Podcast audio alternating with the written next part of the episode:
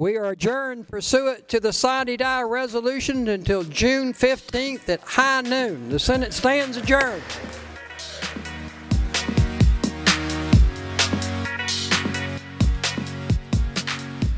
South Carolina lawmakers wrapped up the regular 2022 session last week in Columbia. So, what did they do? And what didn't they do during that session? And even though that regular session is over, what do they still have to get done? I'm Emily Williams. This is Understand South Carolina from the Post and Courier. And this week, with help from Assistant Columbia Bureau Chief Seanna Adcox, we're breaking down this legislative session. We'll talk about bills that, after years of effort, still didn't make it this year, and others that were just barely approved with minutes left in the session. The bills we'll talk about deal with issues like medical marijuana, early voting, and what sports teams transgender student athletes in South Carolina can play on. Here's Seanna. I'm Seanna Adcox. I'm the lead State House reporter for the Post and Courier.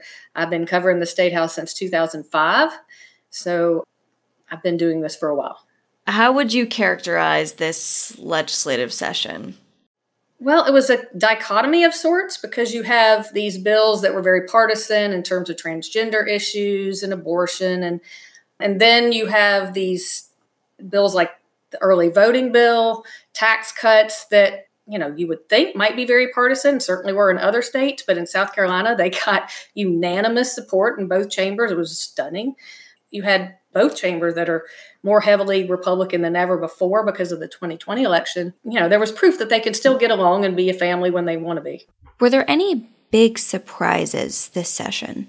I guess the biggest stunner was the way that medical marijuana died. Whether it was going to get through the House was always a question, but the fact that it was killed before it ever really got to the debate just stunned everyone. It, it, died on a technicality. As it was brought to the floor and as the debate was starting, and they had a bunch of amendments, uh, a point of order was made that because it created a tax, that the bill needed to start in the House. And obviously it went through the Senate. It finally got through the Senate after seven years, and that was not an issue that was ever raised before. But now that it was in the House, after getting through the Senate, the ruling was made after much, much suspension and hours of looking over it that yes, indeed, that that was a bill that needed to start in the House, and out it went.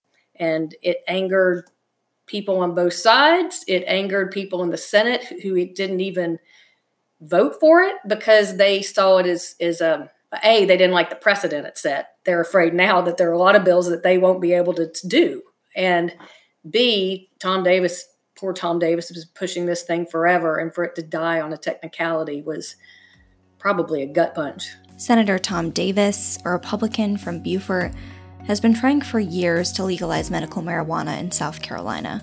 But because of that technicality that Seanna described, Seven years of work to do that went up in smoke earlier this month. Based on the Supreme Court precedents and the South Carolina Constitution, this revenue raising bill should have originated in this House of Representatives and not the Senate. Since S 150 originated in the Senate, the bill violates House Rule 5.3E and Article 3, Section 15 of the South Carolina Constitution.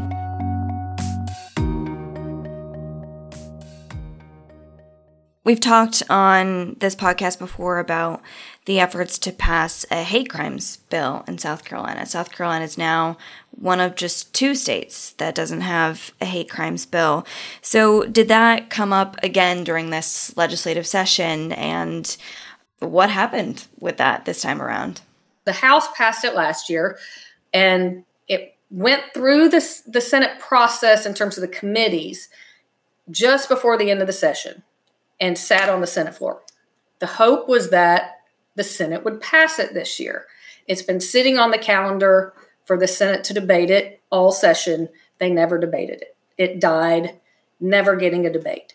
As the session wound down, you saw Democrats pushing more and more to at least get a debate. Let us debate it, okay? You don't like it. Let us have an up or down vote. Let us hear each other out. They never did. Democrats had four speeches, very impassioned four speeches. We cannot stay in this knowing that 48 other states have a hate crime law. We can't stay here. Get out of this category. Join the other states. Unite and love and respect because hate crimes will happen. And now the world will say, My God, what is going on in South Carolina that they didn't get the memo? They didn't get the message after Walter Scott. They didn't get the message after Mother Emanuel. What's wrong in South Carolina? That was Representative Wendell Gilliard, a Democrat from Charleston, making a plea to his fellow lawmakers. Ultimately, the bill didn't get debated. The technical part of it is that you had Republicans blocking the bill by put having their name on it. In the Senate, a single senator can block debate. They put their name on it, and then when it comes around in the calendar, they skip over that bill to whatever is next without opposition. And as the session wound down, there were actually fewer senators blocking it than the session than the, what started the session. But I think it still ended with six senators blocking it. They never publicly gave their reason. In the past, opponents have said you can't get into somebody's mind. And in fact, on the last day of session, there was sort of this Hail Mary to at least make it survive into the special session by attaching it to another bill. the House was trying to attach it to a bill and send it back to the Senate so that it would stay alive for special session. And that motion failed. Wendell Gilliard has been sponsoring this for quite some time, a Democrat in Charleston. And he finally, you know, he got it through the House last year. But he'll just he'll have to start all over. And the question will be can can you get it through the Senate? I, I don't the majority leader, Shane Massey, said after session ended, he expects it to come back around. But he said there's actually more opposition to that bill than just the six that were actually listed with it. So it, it he as he called it, it would be a heavy lift. It'll take convincing. What it will take, I don't know. We've talked through a couple of those more high profile bills that ultimately didn't make it anywhere this session medical marijuana and the hate crimes bill.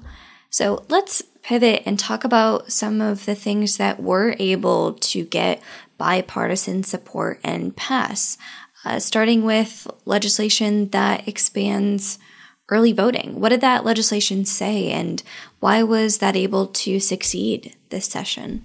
Well, that was one that almost sunk because basically GOP bickering on how to appoint election commission members.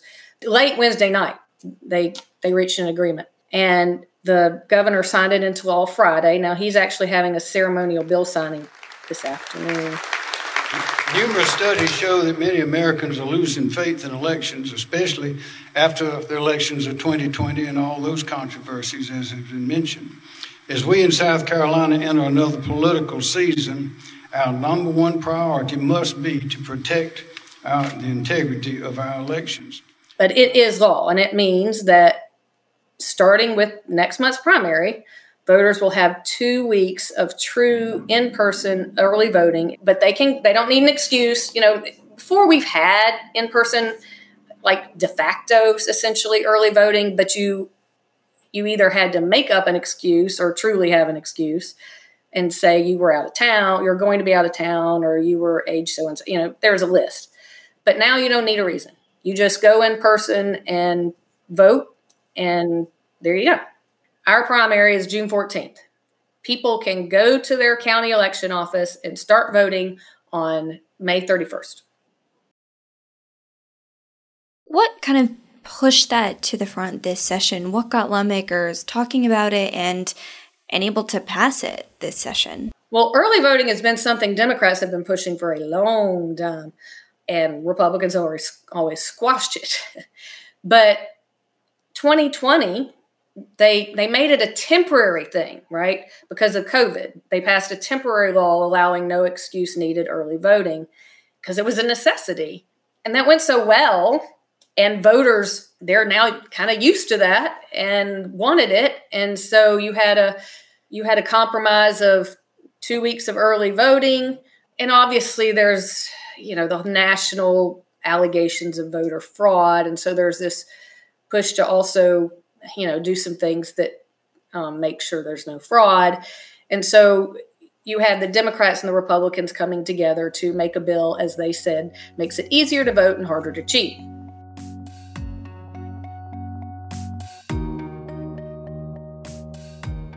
Continuing to talk about bills that did pass this session, there was one that passed about police training. What did that legislation say? What would it do? The major thing it does is uh, create minimum standards. Because right now you have, you know, you've got a lot of police agencies in South Carolina that are tea tiny. You know, like we're talking five or less officers. You know, it, it requires every agency in South Carolina to have minimum standards on no knock warrants, on all those things that have arisen nationally in terms of issues. And it requires the Law Enforcement Training Council to create these minimums, at least, that agencies have to abide by. And of course, they can expand it beyond that. And if agencies don't, then the Law Enforcement Training Center can go in and, and help fix things. One issue in not only in South Carolina, but I'm sure other places as well, you have officers who might jump from one law enforcement agency to another if they start getting in trouble rather than be fired or resign or whatever they just hop on over to a different job and then their new job you know their new employer doesn't know anything about the past. Well it's supposed to track officers essentially so that that doesn't happen. Or at the very least if it's just a issue of bad training that it will be fixed Another bill that passed late in the session had to do with expanding access to birth control. So, what did that legislation say, and who were some of the lawmakers who were proposing it and supporting it?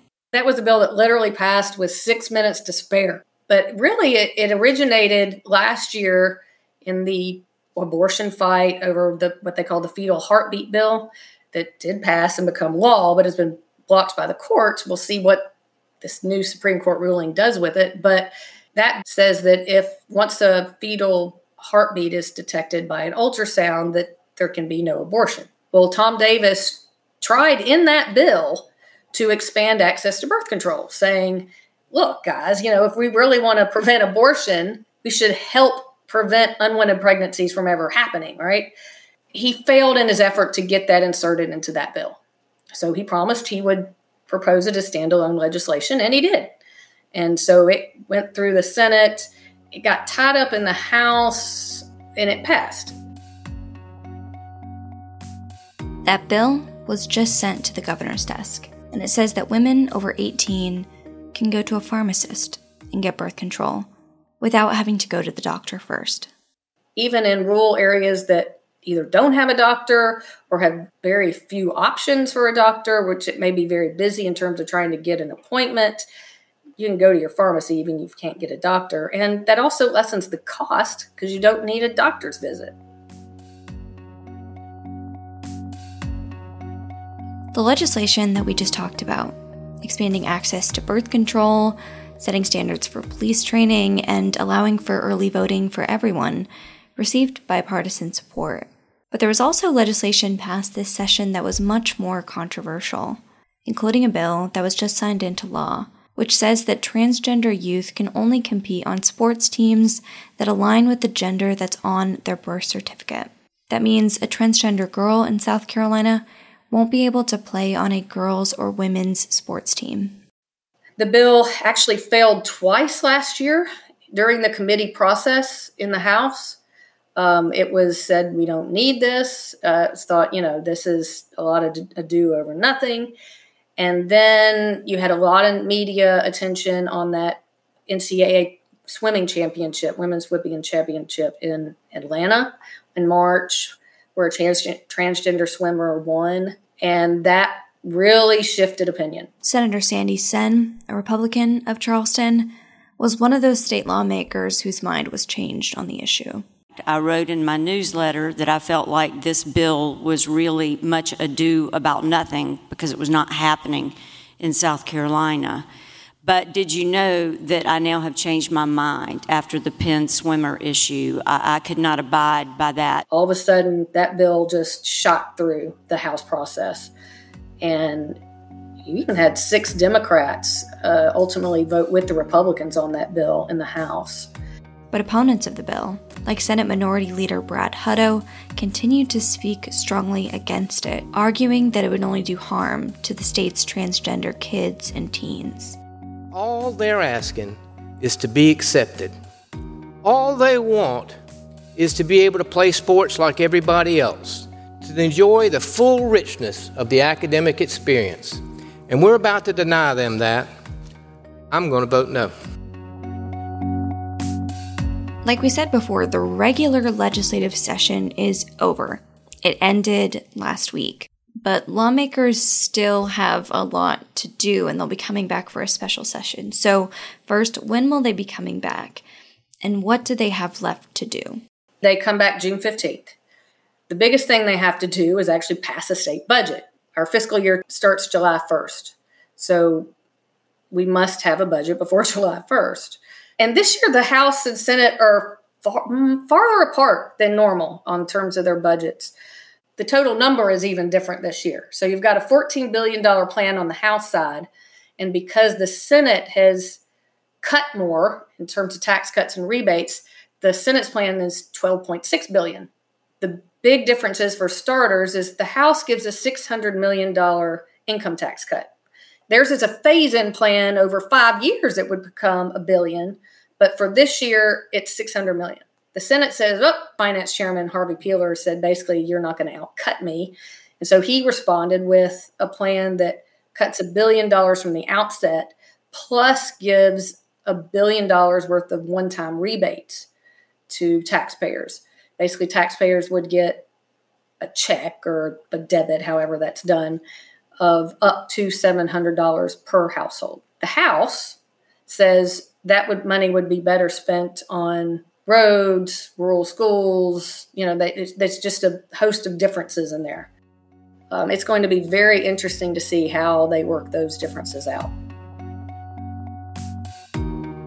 We talked on this podcast last week about how South Carolina lawmakers also plan to reconvene this summer to discuss abortion. Earlier this month, Politico published a leaked draft opinion that indicated the Supreme Court could be poised to overturn Roe v.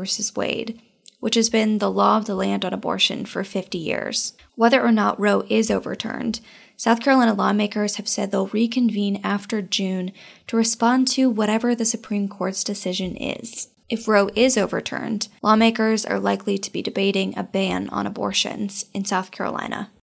South Carolina does not have what they call a trigger law.